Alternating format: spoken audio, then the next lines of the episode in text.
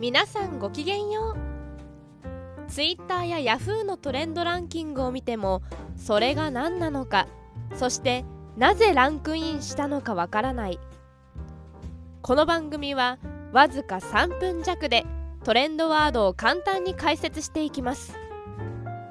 無理なく1日1個ずつトレンド3ミニッツ。2021年第2週。今日のトレンドワードは？今日のワードはゲッターズ飯田。新年になって多くの人が今年の運勢を占う中占い師でタレントのゲッターズ飯田さんが独自に開発した五星三神占いがテレビで取り上げられたことでこのワードがトレンドに入りました。生年月日から12のモチーフに分類されるこの占い。トレンドには今年最も運勢が良いとされる金の時計座銀の時計座など関連のワードもランクインしました。これまで5万人以上の占いデータを貯めてきたというゲッターズ飯田さん。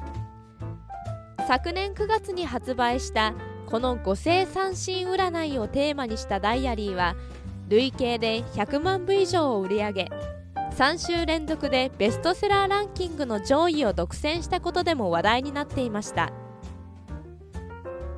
2020年は暗いニュースが多い1年となりましたがあなたの今年の運勢はどうなっているでしょうか。